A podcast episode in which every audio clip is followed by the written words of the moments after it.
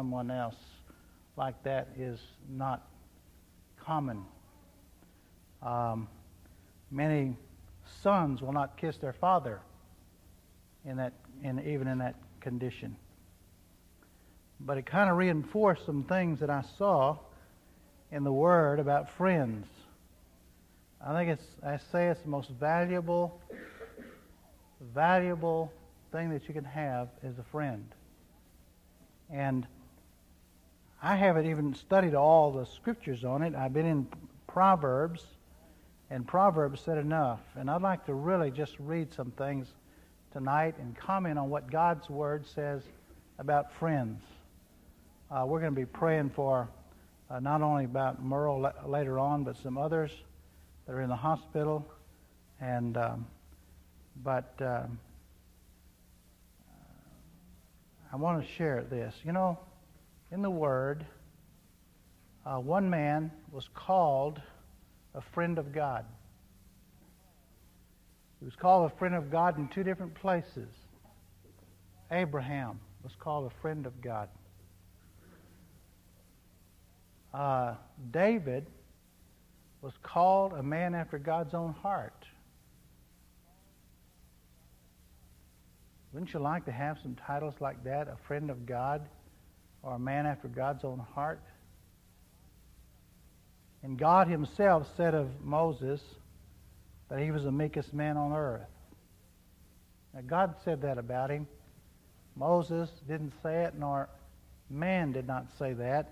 It was not man's um, prejudiced judgment that called him that. God called him that. God called Abraham his friend. God said that David was a man after his own heart. A relationship that I know that each one of us desire to have with the Lord. He said of his own son, he said, This is my beloved son in whom I'm well pleased. He was saying of Jesus himself, he was well pleased of his son. These other three were not sons, they were friends. They were not relationship in the, in the sense as Jesus was, but they were friends. They had a relationship, but it was not the same relationship, but he said of them some special things. Um, great value, great value of friends. When you get in trouble and you have friends, what a treasure. When you're in sorrow and have friends, what a tre- treasure. Regardless of what happens to you, regardless of what you do, when you have a friend, it's a great treasure. There's a scripture over in uh, Romans chapter 3. I want to read a couple of scriptures to you.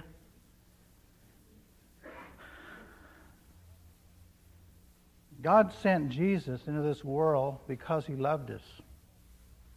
God sent Jesus into this world, this world uh, not because we deserved it or earned it, but because he loved us. And the scripture very clearly says in Romans chapter 3 and verse 10, it says, As it is written, there is none righteous, no, not one. Which is saying this there's none righteous. No, not one. Not a few are. It says there's none righteous.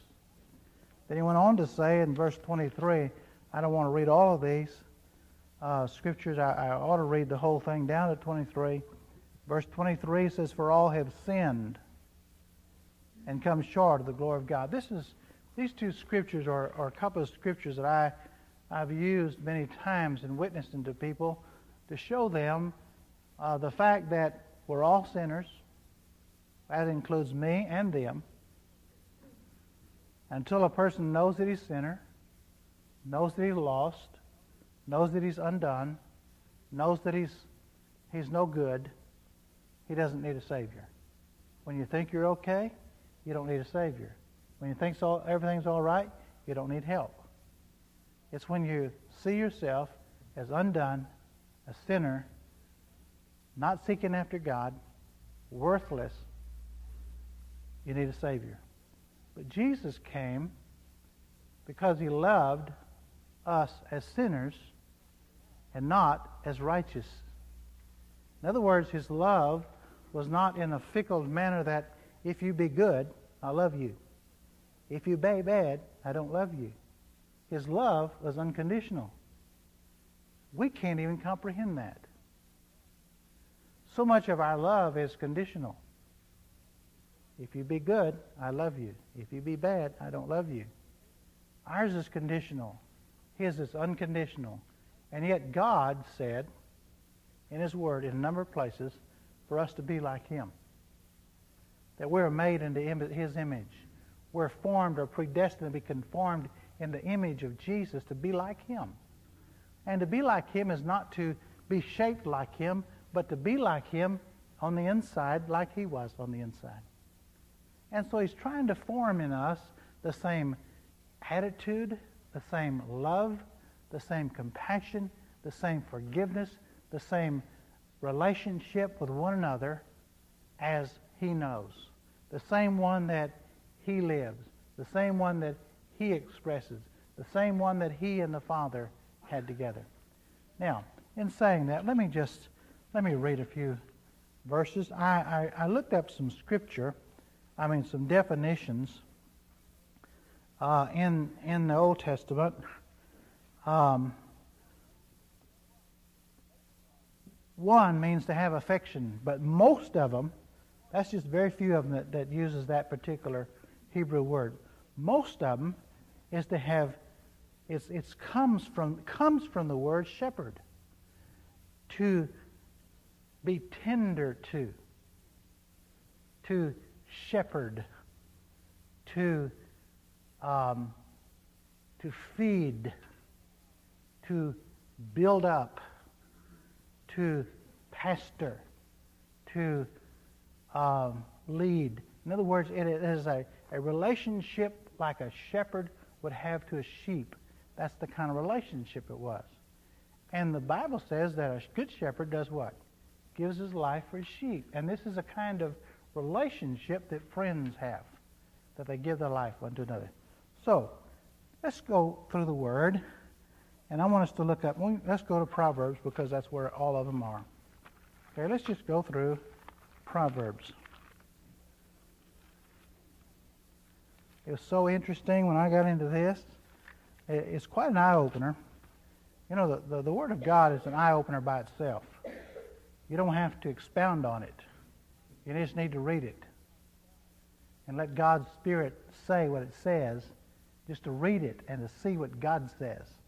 Then you know that's not what man says, but what God says. Chapter 17.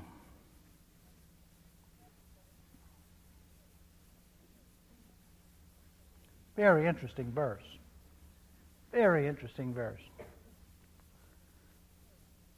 Verse 17. Chapter 17, verse 17.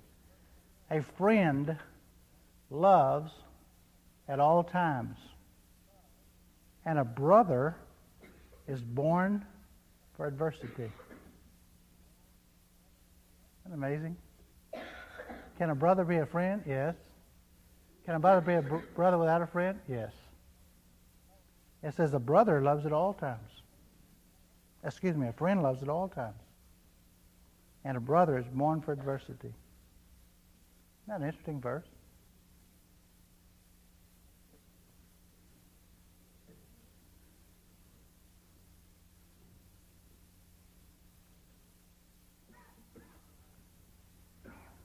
Uh, I was going to read the next one, but it's let's not go into that one. Okay. Uh, chapter 18, verse 24.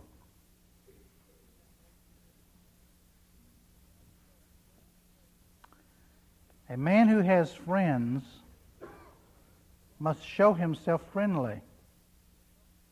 And there is a friend who sticks closer than a brother. Now, I pondered this. There's, there's a couple of verses that I I just had to kind of ponder a little bit and try to find out what it's saying. What does it mean, verse 24, chapter 18, verse 20? A man who has friends must show himself friendly. What does that mean? Huh? Got to be friendly to, be, to get friends? If you look unfriendly and act unfriendly, do you get friends?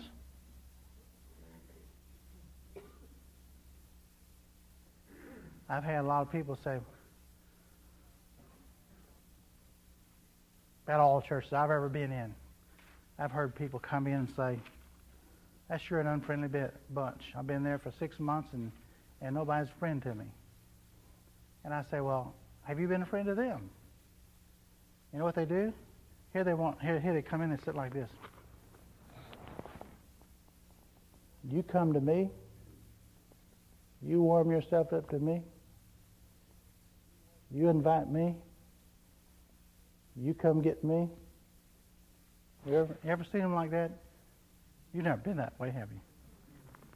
But you, you see what it's saying? You must what? Show yourself friendly and you'll have what? Have friends. There's something about being friendly. If you're quiet, it's slow for me to have friends. You know why? Just because I'm quiet. And it's slow for me to get friends. Now, when I, when I get them, I, they, you know, I have them for a long time. If I ever get a friend, they're, they're, they're long, long, long time friends. But it's slow because they walk around me because I'm so quiet. And being quiet is not being very friendly.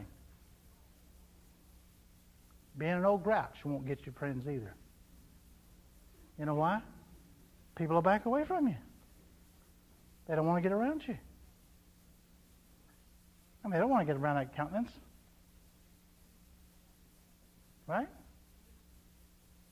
But friendly people gravitate friends. There are some people that have people around them all the time. Why? Because they're showing themselves friendly. And people want to be around them. And they don't want for friends. And I'm not saying walk it up and tag it on people and say, Will you be my friend? I'm saying be a friend. Here's what I ask some people sometimes when they come to me. Nobody ever invites me over their house. And I say, When's the last time you invited them over your house?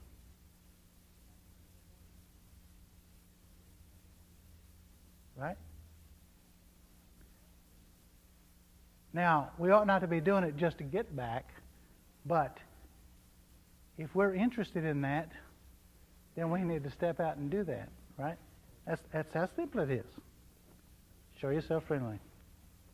Okay?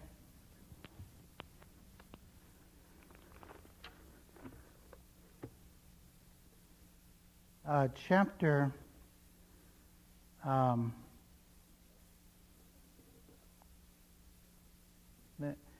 I wish I'd have run this thing off on this this morning, but I've been gone all day. Got home at 6:30, so I didn't have time to do what I wanted had planned to do.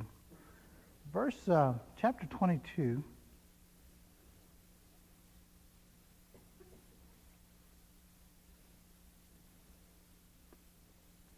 Verse 11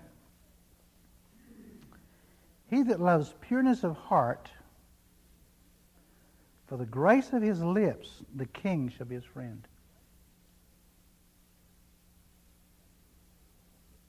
If you want to speak bad out of your mouth, nobody wants to be around you. When it's gracious and loving out of your mouth, it says, even the king will be your friend. Look in chapter 27 and verse 6.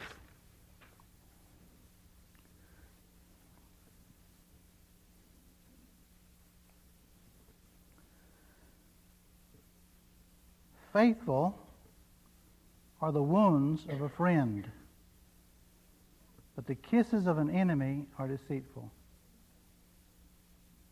Well, what a verse. You know, and, and you, you do the same thing. You can do the same thing. When someone's my friend, and that kind of relationship has been built, that we're friends. We're not acquaintances. We're not long-time acquaintances. We don't run around together. It's not that that makes friends. I'm talking about what it really means to be a friend. A friend can speak correction to me and you receive it. You know why you receive it? And you won't receive it just from anybody? You know why you receive it from them? Because they're friends, you know their whole purpose is for your best and not for your harm. It's never to point out a wrong, to point out a wrong. It's for your best.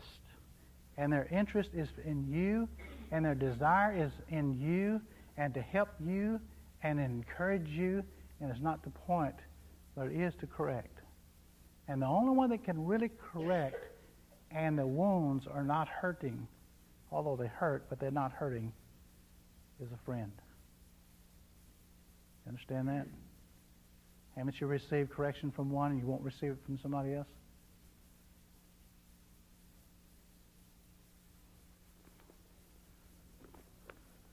I'm not. I'm gonna say this, but don't don't take it this literal, okay? Okay. I'll say it in a way that you'll understand. I'll just play, say it in plain English. Shirley gets on to me often.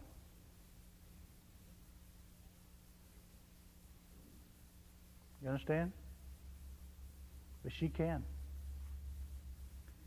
And she has one purpose, and that is for me and for my benefit and for my edification and my building and never to tear down.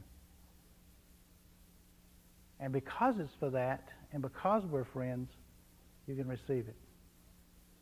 Some people can correct you, and you know it's just to correct you. Aha, caught you.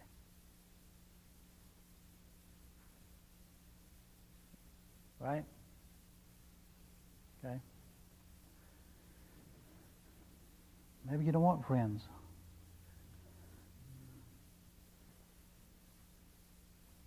Faithful are the wounds of a friend, but the kisses of an enemy are deceitful. I've literally, literally had people kiss me on the cheek who have slandered me that week and continue the next week and kiss me on the cheek and say how much they love me. And I, already, I know, and the kiss is to try to deceive me and to make me think everything's okay. And you know about previous and past and the kisses on the lips You've had them, haven't you? With a shake of a hand or a hug or a kiss on the cheek. Um,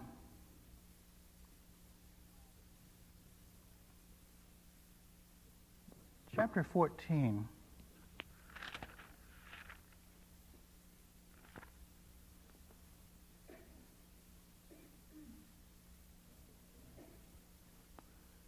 Lord showed me something about this that there's a couple of them similar to this, and I don't know whether we'll read them all, but a couple of them are similar to this. Uh, chapter 14, verse 20 says this The poor is hated even by his own neighbor, but the rich have many friends. Does the rich have many friends? Now, in the definition of, of what a real friend is, do the rich have many friends?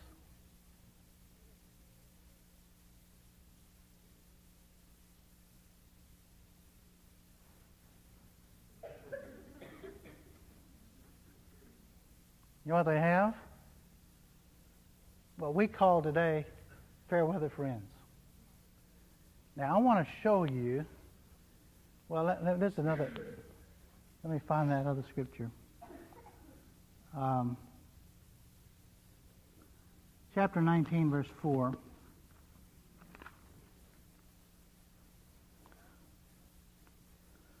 Wealth makes many friends,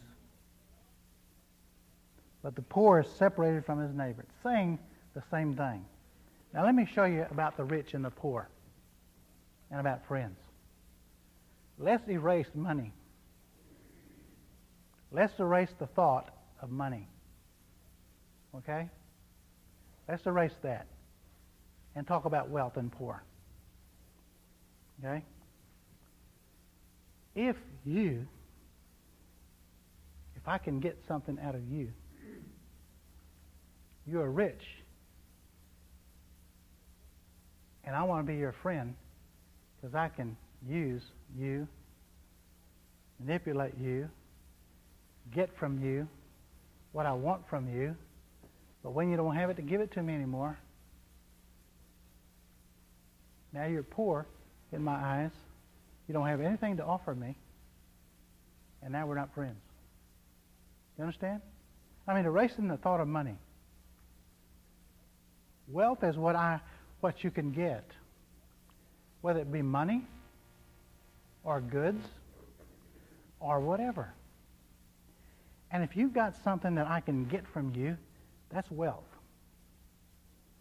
And in, in my eyes, now you are rich because you can offer me a lot. And I'm your friend because I'm going to get all I can out of you. You understand? But when you don't have anything to offer me, you're poor. Now I'll go find somebody that's rich. That's why I'm saying the rich really do not have friends. They have, let me give you another word, they have leeches. They have people that, that want to get all they can from you. I used to run around with these kids, and, and I was the only one who had a job. I worked uh, every afternoon after school, all day Saturday, and uh, for this veterinarian, and I got eight dollars a week. Well, you ought to hire him like that, John. Eight dollars a week, and I, I worked hard. Four hours every afternoon and all day Saturday. Got eight dollars. That's a lot of money back in uh, around 1948, 49, 50. It was still a lot of money for me. And I'd get paid every Saturday night. I'd get in cash, $8. And you talk about friends. Boy, I, I mean, on Sunday at church, when we got out of church Sunday night and went down to the, the, the drugstore, I had a lot of friends. Monday morning, I didn't have any money.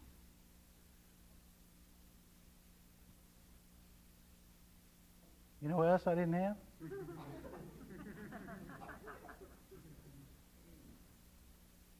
you see? You see what I'm saying?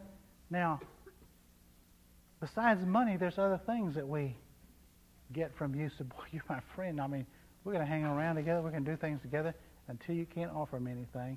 When you can't offer me anything, when it's based upon that, what I can get from you, it fulfills these scriptures that the poor don't have any friends and the rich have a lot of friends. But they're not really friends. And the poor ought to be blessed. So thank God I don't have those as friends. That type of friend. Okay?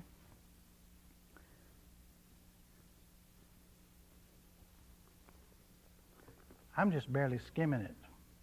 There's a lot to be said about friends. Um, chapter 16.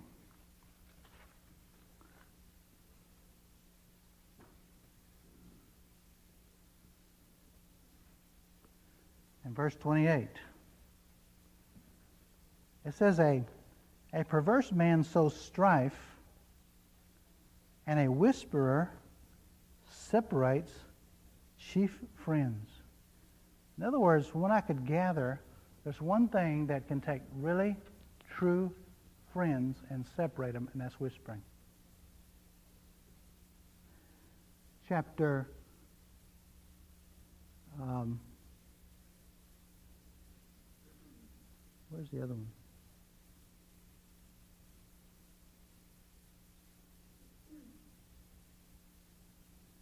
There's another one that said the same thing and I can't see it.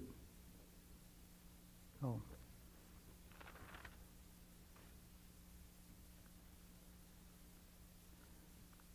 Seventeen, chapter seventeen, verse nine. He that covers a transgression seeks love, but he that repeats a matter separates friends.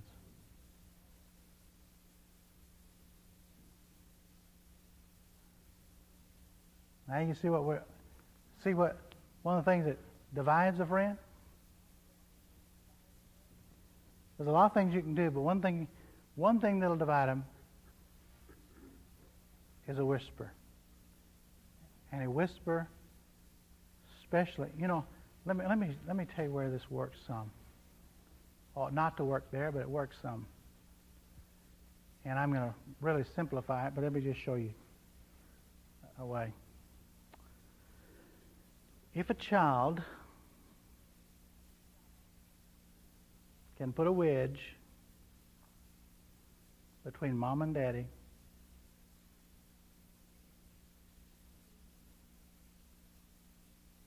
if they can do that, that's what they try to do. What mama said or daddy said. Whether mama really said it or daddy said it or the way they said it, you know. Can I go somewhere else? Go ask your mama. Goes ask mama and says, Daddy don't care. Is it okay with you? Now, that isn't what, what he said, is it? But now they're saying things that are just a little bit off in order to, to bring some division there.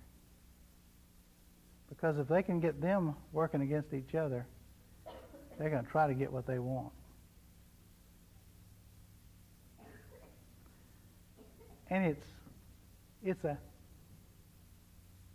half said something. You know, the devil said to Eve, he didn't say, God did not tell you the truth. He says, Has God said? And she said, Well, I hadn't thought about that. And he said this. Well, he really means this. Really? Hadn't thought about that. And you know what he began to do with Eve? Bring doubt in Eve's mind about what God said. Just enough doubt. Just enough doubt. Just enough. It, do, it does not have to be blatant. It has to be just enough to bring a little doubt. And a little doubt began to sever. Began to sever Eve's relationship between God to where she then disobeyed God. And their friendship their relationship was severed.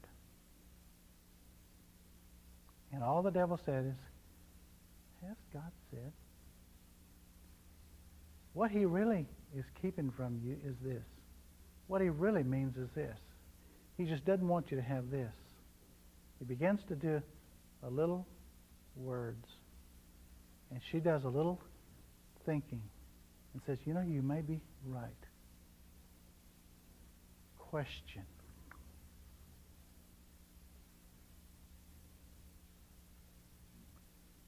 He separated God from Eve just by question. Like that old proverbial thing. Have you quit beating your wife? How do you answer that? You say, yes, well, I'm glad. You should. That sounds like you have and you quit. I said, well, I didn't mean that. No. Oh, you haven't quit? You need to stop. Right? In other words, it's, it's something half said, and that half said brings question and doubt and know how to answer it and you see it's little things if your friendship is based upon an event or a cause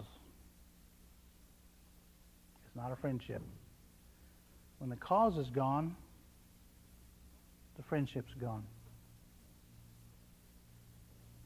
If it's based upon a cause, when the cause is gone, the friendship's gone. I saw that the strongest, now I've already shared this with you once, once before, the strongest I ever saw this was when I was in Korea with all these men. We all had a common cause. We had an enemy we had a common cause. We were close. I've never been so close to men in all my life. I mean, so close friends. I remember when my, my best friend got killed. It just, it nearly killed me. I, I've never felt anything like that when my best friend got shot and got killed, how, how it felt. I mean, he was my best friend. And I hadn't, I hadn't known him but a few months. He was a someone from from uh, Minnesota, and I was from Texas, and we got put together in a common cause, and we began to be friends like this, like those kind that, boy, when we get home, we're going to be wonderful friends. You know what would have happened when we came home?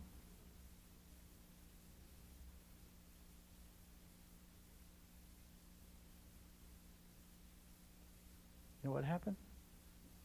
You go your way, I go my way. We never see each other again, never write each other again. Why? The cause is gone. And if a friendship's built on a cause, when the cause is gone, there's no friendship. I've known of marriages that were built on raising the kids. They already start, start not liking each other.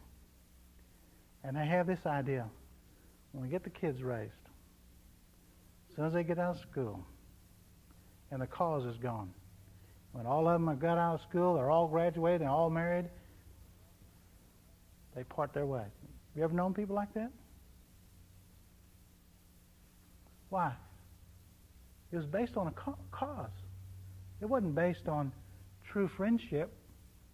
True relationship was based on a cause.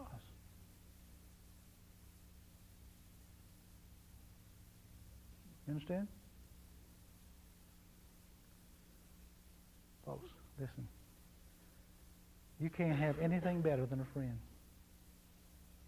A friend will die for you. A friend will love you. They'll pray for you. They'll encourage you. When, when you fall, they will pick you up. They won't cast you aside. They won't coddle you and pet you either. When you're wrong, they'll tell you, but still love you. It's different. We have a lot of people we call friends that are not friends.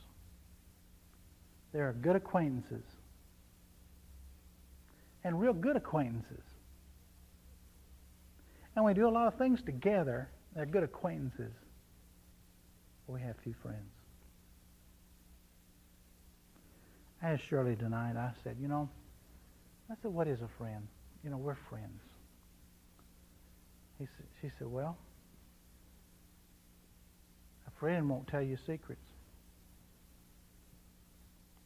You can tell your secrets to a friend, they won't tell anybody. So therefore, when you know that, you know what you can do? You can empty yourself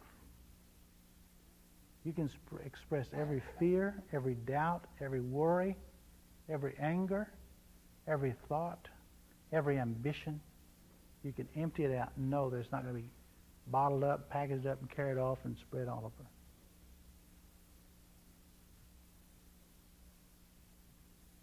Boy, that's important to me. Isn't it to you? That kind of relationship.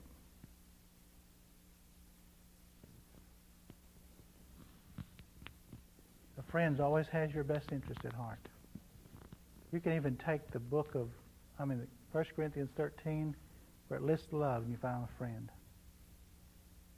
That's what it's about. 1 Corinthians 13, the love.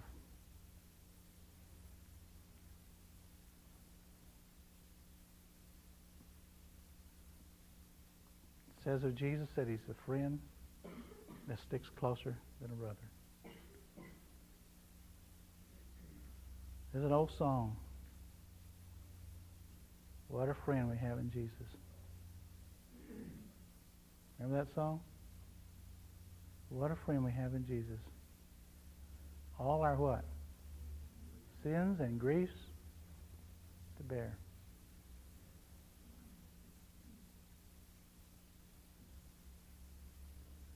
And God wants us to be friends. One thing about friends, you'll find that you won't be friends with everybody. And I don't think God ever intended that.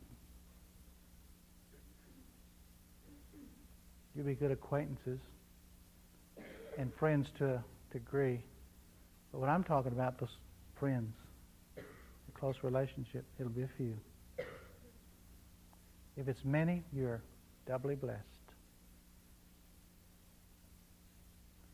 It's if, if it's everybody, that's amazing. It won't be. It'll be a few. Usually a few.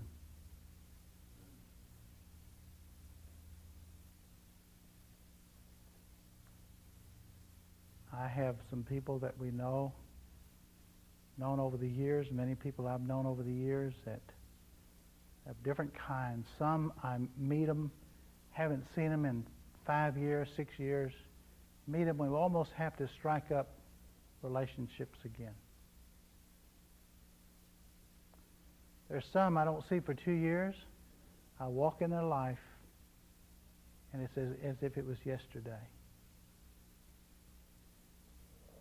Those are the rare ones. Shirley has a lady lives in Ennis that that we met when Paul was about one year old, one years old, and uh, that if she walked in here today, it'd be like you know it's been a year since we've seen him, almost a year, and it would be like yesterday.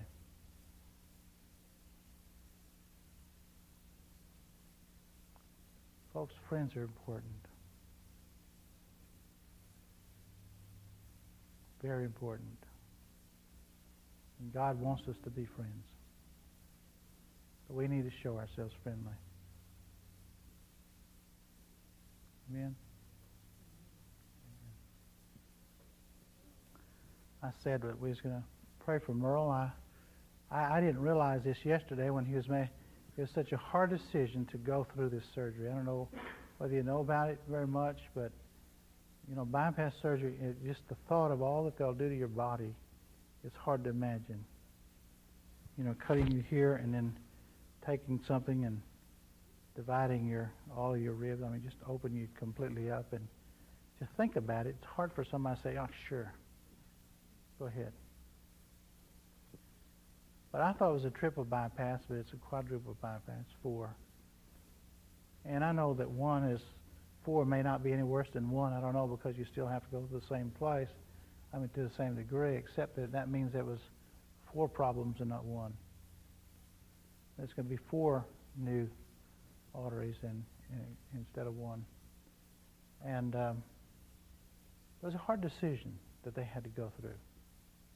And they went through it as a, a family. And um, but they did it in this way that I don't think he'll mind me sharing this, but you know, four months ago when he had his other, he wasn't going to have it. And his children screamed at him and cried and threw a fit and begged him and I mean really made a scene and and all and and had to come back and apologize because they wanted They wanted their daddy. And but he he submitted to it this time.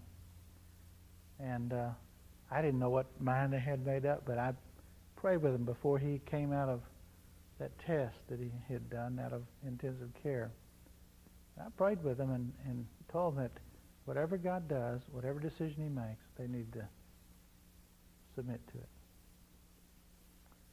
And so the doctor came in said that he needed ought to have bypass, but they could do the other.